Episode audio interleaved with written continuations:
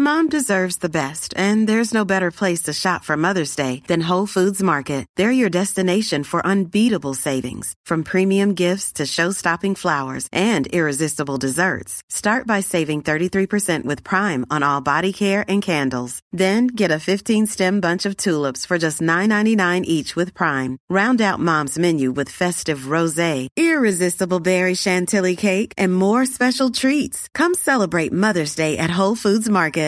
Quality sleep is essential. That's why the Sleep Number Smart Bed is designed for your ever evolving sleep needs. Need a bed that's firmer or softer on either side? Helps you sleep at a comfortable temperature? Sleep Number Smart Beds let you individualize your comfort so you sleep better together. JD Power ranks Sleep Number number 1 in customer satisfaction with mattresses purchased in-store. And now save 40% on the Sleep Number limited edition Smart Bed for a limited time. For JD Power 2023 award information, visit jdpower.com/awards. Only at Sleep Number stores or sleepnumber.com.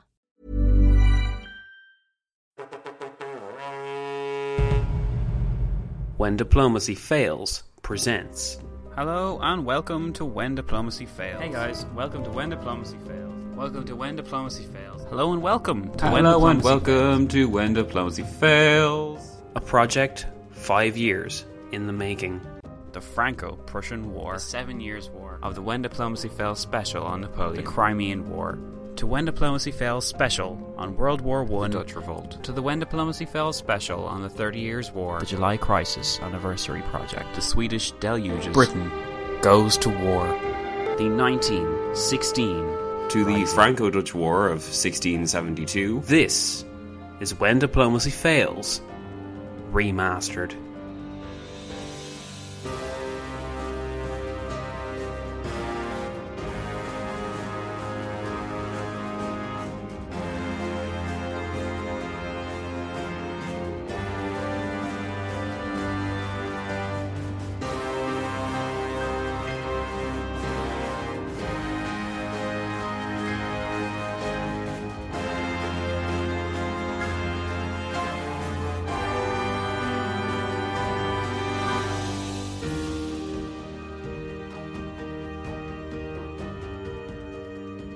This is the first part of When Diplomacy Fails' remastered look at the Spanish American War, which originally aired as one episode on the 11th of June 2012.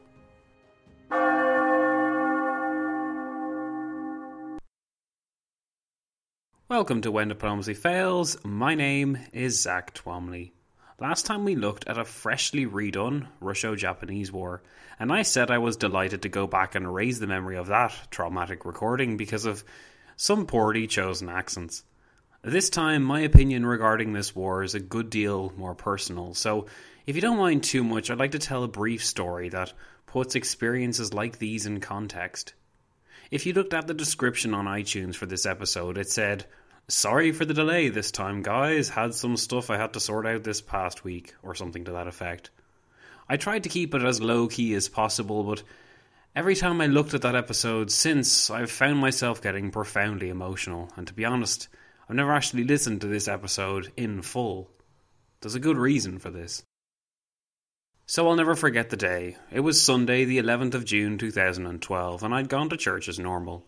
While socialising outside in the rare Irish sun, I got a strange phone call. It was from my mom, as my parents and younger sister had gone on holiday to Spain and were meant to be returning home the following Wednesday, so in a few days' time, after already spending a few days there. I answered as normal, and then my world crashed. My dad had collapsed, and there was no real explanation as to why, and he was sitting up in bed in Spain, in their apartment, in immense pain. The neighbours had advised calling an ambulance just in case, since it seemed like a strange thing to happen and we wanted to err on the side of caution. At the same time, though, my mom was in a foreign country and she didn't really fancy the idea of visiting their hospital while on holiday, but the friendly neighbours, who happened to be from Norway, insisted. So a nearby couple who had given their number to my parents just in case something went wrong ended up bringing my mom and my sister while dad went in the ambulance. There was very little information at this stage for any of us. Here I was in Ireland away from my family. My older sister was in Australia, just for the record. and everyone else was in Spain, so I told people in church the news, but I couldn't tell them very much at all.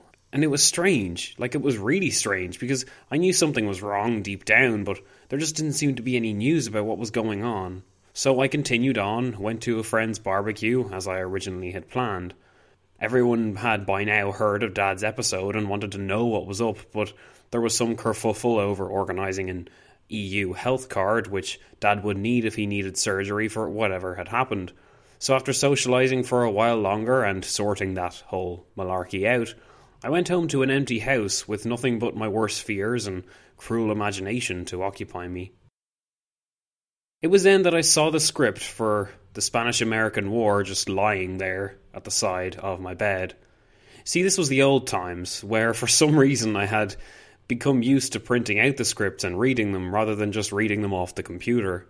I had finished typing up the Spanish American War script the night before, and I planned to record it and release it on that day, so the 11th of June. I began to read through it and try and take my mind off the day's events. It was escapism at its finest, there's no denying that. And all I thought about was the Spanish American War. How curious it was that the Americans wanted colonies after all, and all that jazz. All I knew was that Dad had collapsed and been taken to hospital. Mom had tried to keep me updated, but it had proved difficult with roaming charges, etc., so I was mostly in the dark. I started recording, and through my enforced concentration, I managed to mostly forget everything else going on around me. I was midway through recording when there was a knock at the door and I snapped back to reality. I looked through the glass of the door and I got that sick feeling you get when your heart beats fast and your stomach lurches and sinks all at the same time. I felt like I was about to be on one of those car crash ads that were on Irish TV for a while, where it shows the front door and a Gardaí pulling up to the house and then that Garda calling on the mother's door and giving her the terrible news, and then we, the viewer, as privileged viewers get to see that poor woman crumble in real time. The couple at the door were close friends of the family, and they had never had such grave expressions on their faces in all the years that I had known them. I really wasn't looking forward to it, but I opened the door and leaned heavily against it to stop my knees from buckling. The next part's sort of a blur, but I let them in after some small talk on awkwardness, and they asked me to sit down in the living room. My brain, funnily enough, was already breaking the worst news to me. I didn't want to cry in front of these people, so I imagined what they were about to say before they said it. That Dad had died, that he'd had a heart attack in Spain or something like that, and there was nothing they could do, and that everyone would be here for me. I waited for that news for a good few minutes until I realised that they weren't here to tell me the worst news any grown up child could possibly hear. Dad's condition was bad, they said. He'd had an aneurysm in his aorta which burst, and he'd have to have open heart surgery in Spain. The risks were grave and survival was not guaranteed, hence the grave faces. But what followed was the most unlikely reception they ever expected to get. Undoubtedly, they probably expected me to cry, perhaps even wail at the news that Dad was in such a dire condition. What they may not have realised was that I expected them to break the worst news possible, so anything better than that was going to be the best news ever. I could have jumped for joy, and I still remember their faces as I started laughing, full on laughing at the news. He's going to need open heart surgery, I asked, with what I'm sure was like the stupidest grin on my face. And the two of them looked at each other, and the guy was like, uh, Zach, uh, it's uh, pretty serious, so don't. And I was like, woohoo! it was such a weird scene. And even as I brought them to the door to say goodbye, I was all upbeat and positive, as if I'd just been told about someone's engagement or a newborn baby. Neither of them knew what to make of it and probably became somewhat eager to make some space between themselves and this weirdo. After they left, I sat down on our couch and looked at our dog, Juby. Well, actually, his name is Scooby, but we all call him Juby because Scooby's a terrible name he looked at me with his head to the side, with his incredible deep eyes and adorable demeanour, because dogs are the best thing ever, I don't care what you say. And I remember saying to him, Dad's going to be fine, Juby, he's going to be fine. It wasn't empty words either. Even now, I still remember having this overarching feeling that everything was just going to be okay. And you'll be happy to know it was. Dad endured this grueling surgery, but looking at him now, you wouldn't even know that he'd essentially been split in half. To this day, I maintain that he was in the right place at the right time. He just so happened to be an hour from one of the best and make that newest cardiac hospitals in Europe. Had that happened to him in Ireland, I honestly don't imagine that he would have pulled through. Similarly, the doctors repeatedly told him and us, both in Spain and back home, how lucky he was to be alive. For the record, a very small window of life exists once the aneurysm bursts in the aorta, because it takes such a heap of blood away from the heart. People normally bleed out in very short time. Not only did the burst aneurysm not prove fatal, but Dad survived the aftermath too. He's still my hero. So it was that after receiving all that news, finding a way to communicate with the family in Spain and Australia, and telling Tubby all would be well, that I set about returning to my duties and recording the podcast. In other words, if you were to listen to episode 4, well, you wouldn't know it, that's the voice of a guy fresh off getting some of the worst news of his life, but he was in too euphoric or kind of weird a state to realise it. And it was only after I finished recording and sat with Tubby for a little while longer that it all sunk in. He jumped onto the couch beside me and started to wag his tail as if he knew something was wrong. I'll never forget it, and I then collapsed into a big heap of tears. The stress, the relief, the worry, the joy, the loneliness, everything had just kind of bubbled to the surface, and here I was miles away from my family in a situation I'd never imagined I'd be in. So, what's the point of this whole story then? Well, the point is, other than dogs are awesome, the podcast really helped me through this experience. It helped me put things to the side and concentrate on what I loved. I have never been able to listen to episode 4 of the podcast because, joyful though I was that everything turned out okay, it was still an awful lot to take in, and the Spanish American War was all wrapped up in that event purely because on that day I happened to be recording it. So today I record it anew, and while it might be a difficult task for a number of reasons, I really like to thank you guys for the bottom of my heart. If this little anecdote tells you anything about Zach's life, it's that the podcast is truly ingrained within it, which means that all of you guys are ingrained in it as well. Much love, history friends, much love. Anyway, let's dry our eyes and stop all this hugging, as I now take you to the year 1895. Well, that wasn't forced at all.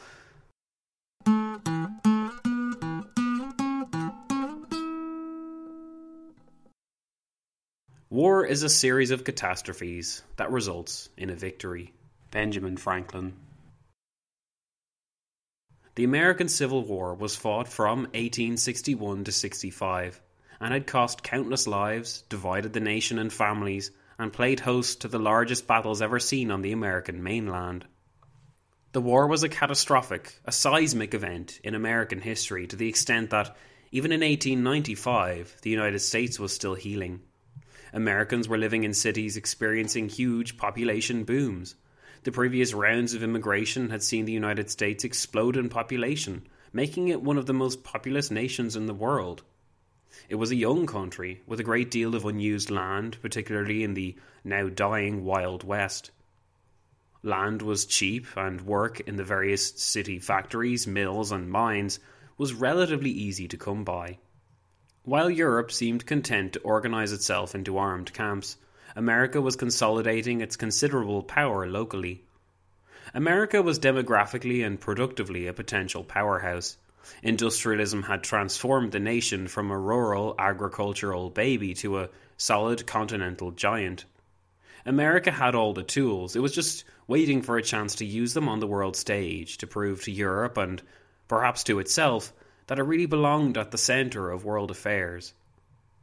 In 1823, US President James Monroe had signed what would become known as the Monroe Doctrine, and similar to the Truman Doctrine, which America would pass over 100 years later, this doctrine would dictate American foreign policy for years to come. The Monroe Doctrine outlined US foreign policy with respect to colonialism and imperialism within North and South America. In simple terms, it protected the sovereignty of the recently independent Latin American states and threatened US intervention should these countries come under attack by their former colonial masters. There were some notable exemptions from this doctrine, however. These exemptions were the Spanish possessions around the Americas, which Spain still held tightly to, the small islands tucked into the Caribbean and Pacific. These islands were, in the Pacific, Guam and the Philippines, and in the Caribbean, Puerto Rico and Cuba. Of all these possessions, in 1895, Americans looked at the situation unfolding in Cuba with the greatest concern. By the end of the 19th century, Spain was a demoralized and frustrated nation. It was still suffering from its gargantuan loss of territory after the Peninsular War campaign of the Napoleonic Wars. Napoleon had never been able to fully bring Spain to heel, but he had disabled it to such an extent that it could no longer maintain its colonies. Latin America began throwing off the Spanish yoke shortly after the Napoleonic Wars, and while Spain recovered over the following years, its pipe dreams to one day re exert its imperium over Latin America were crushed, or at the very least challenged, in 1823 when America tied itself to the aforementioned Monroe Doctrine. Historians tend to debate the value of the Monroe Doctrine as they seek to assess whether it was a genuine move in a certain policy direction or whether Monroe intended to use it as a bluff. In the early 1820s, America as we know it today was not yet formed.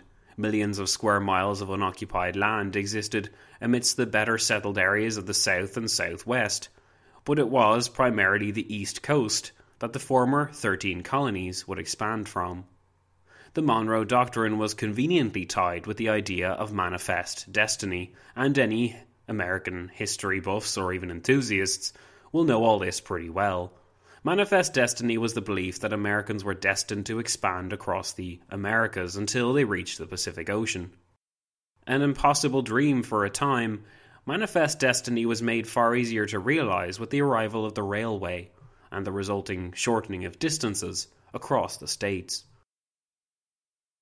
While Queen Victoria and her beloved Albert were testing out the transport for themselves in Britain in 1842, an act which really established the train as an approved method of travel for British and Irish citizens, Americans were seeing the vast potential of rail, having laid over 9,000 miles of railway track by 1850.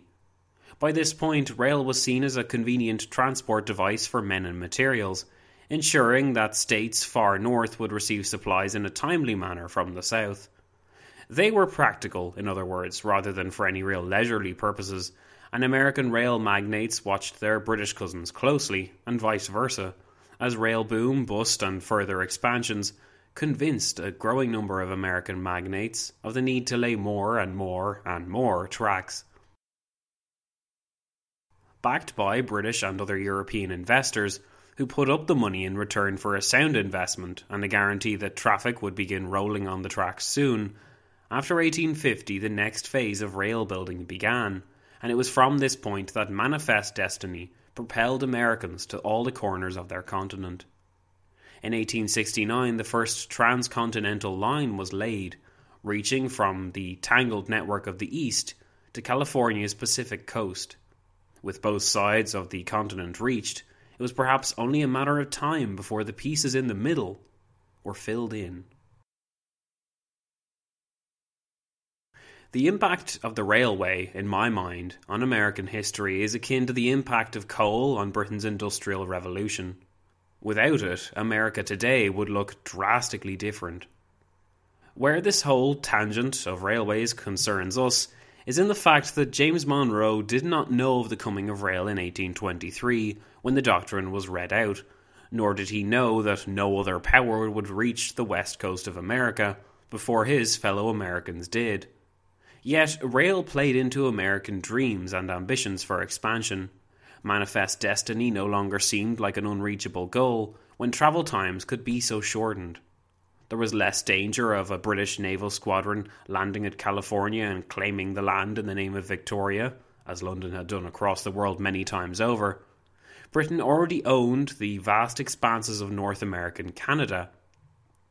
Populated by the Loyalist descendants and company men, from generations before.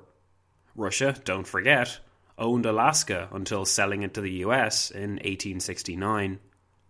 The fear thus seemed a tangible one that another power would land first, or move first, and remove the dream of manifest destiny before the Americans had ever been given a chance to bloom. Following the Civil War and the rapid industrialism which came in the aftermath of the peace, railways became still more important for consolidating American power and materials. By the 1890s, the idea that another power could have reached California first seemed like a story from a bad alternative history novel. The United States was secure, it was definitively present in the total expanse of the continent. There was no denying it. So much space existed in these underdeveloped states for future generations, so many materials waited to be tapped, and so many opportunities waited to be discovered. To US President William McKinley, though, even greater opportunities seemed to be presenting themselves abroad. It was all very well to expand domestically and establish the United States in the four corners of its continent, but far better and more notable an act it would surely be to strive outside of these borders and establish American connections in new spheres. McKinley and his political allies had come to see the acquisition of colonies as America's new manifest destiny. Facing down these ambitions was the shell of an empire that was Spain. For centuries, Spanish money and materials had flowed across the world, and for a time Spain was the world power amongst a sea of great powers. Even when we're on a budget, we still deserve nice things. Quince is a place to scoop up stunning high end goods for 50 to 80% less than similar brands. They have buttery soft cashmere sweaters starting at $50 luxurious Italian leather bags, and so much more. Plus, Quince only works with factories that use safe, ethical, and responsible manufacturing. Get the high-end goods you'll love without the high price tag with Quince.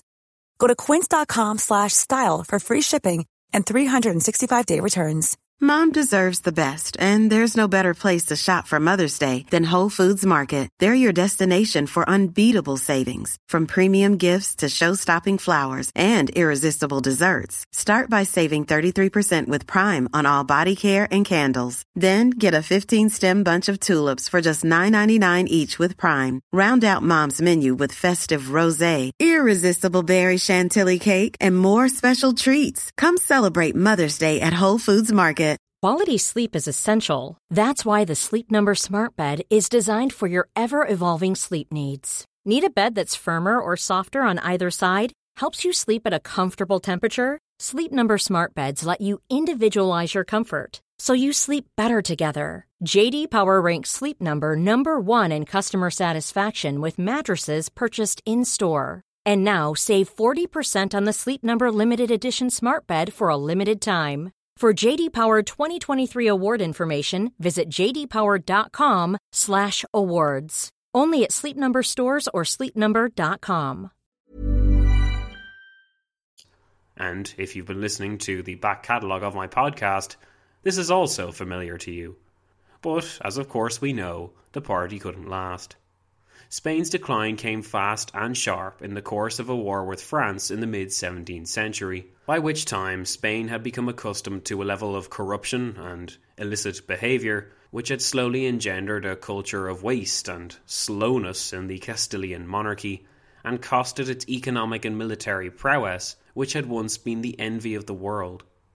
Other powers, of course, stepped up to claim its old mantle, mostly at Spain's expense, and when its last Habsburg monarch died in 1700, a war for the throne of Spain began soon after. This was Game of Thrones old style, as Louis XIV of France waged his last great war, eventually outlasting the patience of his foes and placing a Bourbon on the throne. In the years that followed, Spain remained an important facet of European relations, though its star had definitively dimmed. By the time of the Napoleonic Wars, Spain's crown jewel in Latin America was even beginning to dull, and indeed Madrid could not stop its Latin possessions breaking away in the 1810s and 20s, while it endured an occupation from the French. Spanish power limped on, and Madrid maintained control over some of its older possessions in Asia and the Caribbean, but its rule there was constantly beset with problems.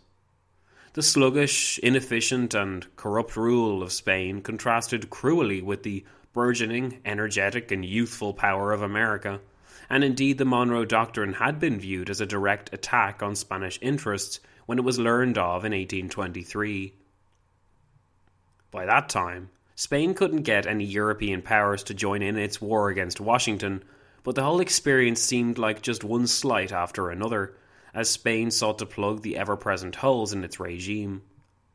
One of these constantly recurring holes, much to Washington's delight, seemed to be Cuba. Cuba had been an element of Spain since Columbus first laid claim to it in 1492. Since then, it had evolved from a slaver's plantation to a prosperous and important Spanish territory. Cuba was seen as a province of Spain, not just a colony. It was a colony only because of the ocean in the way, and many Spanish at home considered it part of Spain that could not be removed. It was a part of the Spanish consciousness. They had always had Cuba. Why then was Cuba lately so troublesome? The United States had tried, even before the Civil War, to bring Cuba into the American sphere of influence. They had tried to purchase it as a slave colony, while other US governments had emphasized Cuba's proximity to the United States and believed that by default, the United States should be controlling Cuba. Some Cuban rebels believed that their future would be brighter under the protection of the US, while others demanded full independence. The first of three wars for Cuban independence began on the 10th of October 1868, when sugar mill owner Carlos Manuel de Cespedes and his followers proclaimed Cuban independence from Spain. This was a great international embarrassment for Madrid as well as a logistical and economic problem, as its so called home colony erupted in revolt. That war lasted ten bitter and brutal years. A smaller war then broke out in 1879 and lasted only one year. Then in 1895, the third, final, and most devastating war in Cuba broke out. Jose Marti, a long-time advocate of Cuban autonomy, led a small guerrilla force into Cuba from nearby Florida and proclaimed Cuban sovereignty. As the war raged, atrocities inevitably occurred. The Cuban rebels were massively outnumbered, in 1897, Spain moved thousands of crack troops into Cuba to put down the rebellion and secure the island. So while Spain fought on, it was also being watched by more and more Americans, Americans who identified with the Cuban struggle. The Cubans were seen as nationalists fighting their colonial masters, and it had only been a century before that Americans had faced the exact same situation. Unlike the American War of Independence, though, the revolt in Cuba was not viewed internationally as an event of much importance, except by America, that is. The aim of the Cuban rebels was to make it unprofitable for Spain to hold on to Cuba, so they made with the destruction of the plantations which had put Cuba on the map. Seeing this, Spanish officials decided that the best course of action would be to increase the measures used to suppress the rebels. Madrid needed to assign someone the task of putting down the rebellion, and they landed on a career soldier by the name of Valeriano Weyler y Nicolau. Weyler was a hard-line, piously Catholic and no-nonsense man, and he took the old, Spanish-appointed Cuban governor's place as general of the island, and from here, with emergency measures and martial law in place, things began to go downhill. Weyler was important because he can be credited with the advent of the concentration camp in the modern era – a creation that many nations would infamously utilize over the following century. Weyler sent a memo around Cuba when he had taken command, and this was picked up by American observers and brought back home. Weyler had said, I order and command that all the inhabitants of the country, or outside of the line of fortifications of the towns, shall, within the period of eight days, concentrate themselves in the towns so occupied by the troops any individual who, after the expiration of this period, is found in the uninhabited parts will be considered a rebel and tried as such. Seeing its first use in this campaign, the concentration camp meant the end for Cuban rebels and citizens alike, as many were herded into their confines and left to die. The situation reached American politicians, who passed it on to the press, who informed the public. The results were immediate. The American public clamoured for a response to aid the brave little Cubans, and an atmosphere of anti Spanish feeling began to spread not just among the public, but also through the newspapers. Yellow journalism, as it became known, was the process of creating sensationalist headlines and articles without providing adequate or accurate statistics along with those articles. Such journalism always works best when it addresses a topic on everyone's minds and when it tells you what you want to hear. Yellow journalism was most effective within New York because the New York newspapers were the most experienced at using yellow journalism. The American public did demand concrete action, however, and various camps within America began to emerge as the route to take regarding Cuba divided opinion. All Americans believed something should be done, but some believed that it should be a negotiated solution. In terms of military intervention on behalf of Cuba, Americans were split again into two broad camps. The first wanted military intervention and for the United States to support Cuban moves for independence. The second wanted the same as the first, except that they wanted Cuba to become not independent, but a colony of America. There was then a further camp that wanted colonies, but did not want the complication of war. So, even from that brief summary, you can see the complications involved with intervening in Cuba. The US government was not just looking at Cuba, however, but at Spain's Pacific possessions too. If the government could not gain the necessary support for making a colony out of Cuba, then a nice consolation prize would surely be the Philippines and Guam in the Pacific. Both these territories would expand American influence into the Far East, a move which many American politicians saw as desirable. Though that's not to say that all in the American government wanted colonies. The arguments for and against colonies basically went like this. In arguments for, colonies are how a nation shows off its greatness, so why shouldn't we show off ours by getting some? And arguments against don't you remember what it was like to be a colony and how could we do that to the subject peoples? President McKinley knew that it was his responsibility to the American people to find a solution to the Cuban crisis that they could all agree on. McKinley would later be described by his secretary as the first genius of manipulation, so you can probably guess where all of this ends up.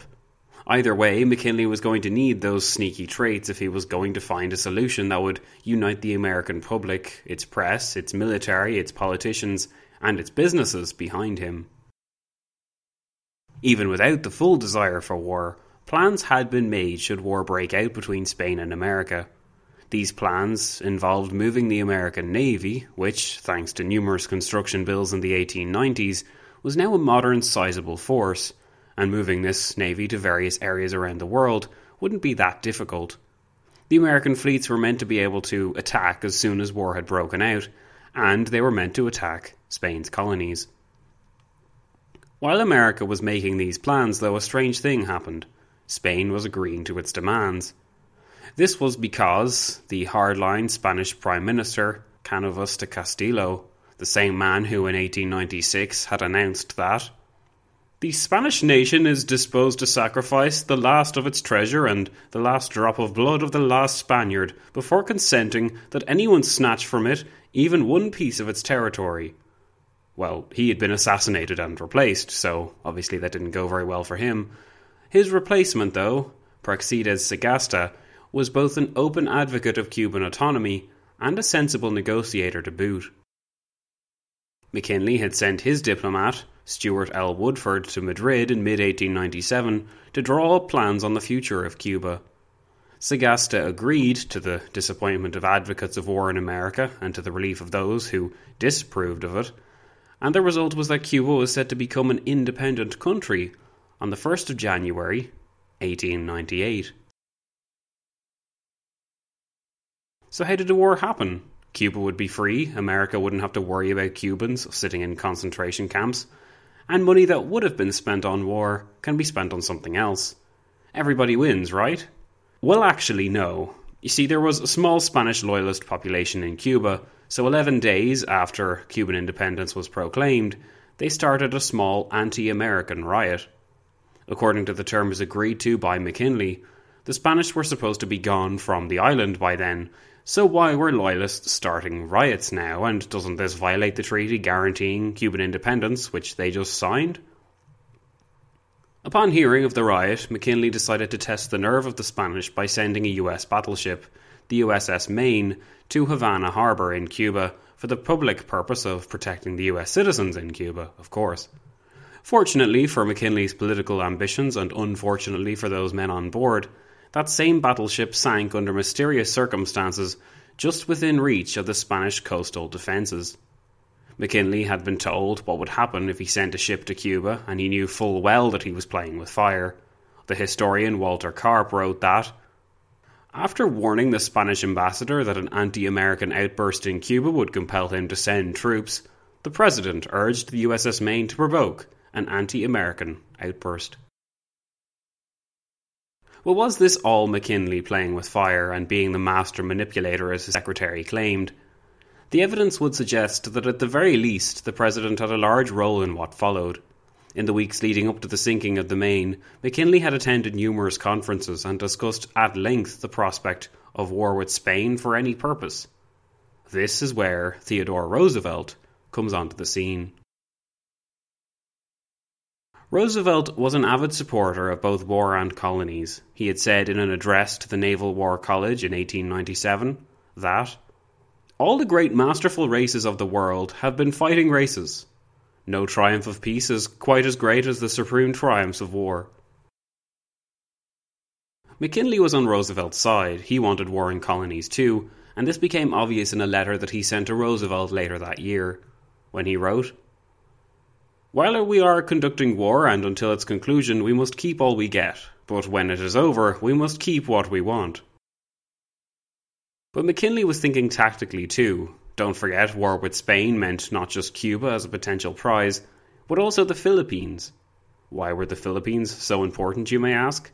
Because they would give the United States its first real refueling base in the Pacific, from which it could then expand into the rest of the Pacific, increasing American influence worldwide in the process. This is why the US war plans centered on hitting Spain in the Pacific and Caribbean. The US wanted those territories. Cuba was the excuse, while the seizure of the Philippines and Guam could be Spain's punishment for acting so counter to their upright moral principles. The sinking of the Maine on the 12th of February 1898 would have certainly made the cries for US action louder, and McKinley now began asking for further concessions from Spain. In fairness to the Americans, by spring 1898 it was becoming obvious that, despite what agreements Woodford and Sagasta had signed, Spain was in no apparent hurry to abandon Cuba to its own affairs. On the other hand, in Europe, there was little support for American demands. Many nations in Europe would have supported Spain, at least in spirit. Britain was a friend of America by default, since it regarded America as its cousin, who, despite possessing the embarrassing tendency to punch above their weight when it came to international diplomacy, they would stand by America should the war become a serious or even worldwide affair. Of that fact, American strategists were hopeful, although recent border disputes in Venezuela and bombastic diplomacy by those sides in the early 1890s almost sparked an Anglo American war. France was a more complicated issue. Its press was vehemently anti American, sympathizing with Spanish interests and always questioning the validity of the Monroe Doctrine, which America seemed to be following. The French public saw the problems in Cuba, however, and believed that, if the United States was in fact acting to acquire Cuba's independence for Cubans, and not for itself, then its cause was a just one.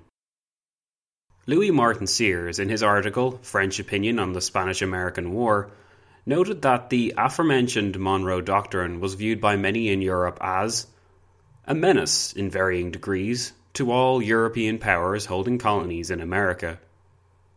Louis continued to claim that within France, Admiration was joined with sympathy for Spain, whose dignity and calm so happily contrasted with the agitation and aggression in America. Germany's opinion was also worth considering, though German American diplomacy was at a cool phase at this point, owing to tensions in Samoa, of all places, and an undeniable level of arrogance and condescending accents on both sides. By spring 1898, McKinley was angling for some kind of military action, a way to gain Spanish territory without much international attention. His advisers told him that the rest of the world was not in a position to act against America, provided the war did not drag on for too long. McKinley, of course, didn't want a long war either, but there was a complication. The largest pro war group in America were those that wanted Cuba to be liberated, not taken over and incorporated as a American colony. Upon hearing this, President McKinley changed his policies to the liberation of Cuba and focused instead on the annexation of the Philippines on the down low. With American foreign policy relatively more clear and possessing a solution which he hoped would satisfy all the groups in his country, McKinley's talk became more aggressive. A bill was drawn up and placed before Congress, the Teller Amendment, as it became known, made official the angle of the United States with regard to Cuba. It claimed that, while it would intervene, it would not exercise sovereignty, jurisdiction, or control over Cuba. Notice how it conveniently didn't mention Guam, Puerto Rico, or the Philippines. That's mostly because the American public didn't care as much for them, bombarded as they had been with images and news of the wretched Cubans while McKinley's advisers recognized that the United States were going to the Philippines and Guam for imperial rather than selfless reasons. So on the 19th of April 1898, this Teller Amendment made its way into the United States' intervention bill, making the US policy official not just at home, but also around the world. This bill was sent to Madrid, demanding the complete evacuation from Cuba within three days, the closure of all concentration camps, and the demand that Spain must accept US mediation on the conflict. Of course, Spain could not accept such a blatant disrespecting of their sovereignty. To bow to American demands would have been a slap in the face of Spanish prestige. McKinley was depending on this fact. His ships were ready to sail because of this fact. Spain broke off diplomatic relations with America on the 20th of April, 1898, and McKinley ordered his fleets to sail to the Pacific and Caribbean theaters. The American ships blockaded the Havana harbor in Cuba, forcing Spain to finally, albeit reluctantly, declare war on the United States on the 23rd of April. The King of Spain at this time, Alfonso XIII, was merely 12 years old, so his mother, Maria Cristina, was his regent and in effective control of Spain. Upon seeing the situation degenerate into war, Cristina declared defiantly on the 22nd of April I have summoned the Cortes to defend our rights, whatever sacrifice they may entail. Thus identifying myself with the nation, I not only fulfill the oath I swore in accepting the regency, but I follow the dictates of a mother's heart, trusting to the Spanish people to gather behind my son's throne and to defend it until he is old enough to defend it himself, as well as trusting to the Spanish people to defend the honour and the territory of the nation. Unfortunately for this young king and his bankrupt nation, the Spanish tragedy had only just begun. American ships had set sail, and they were aimed at the heart of the old world's greatest empire.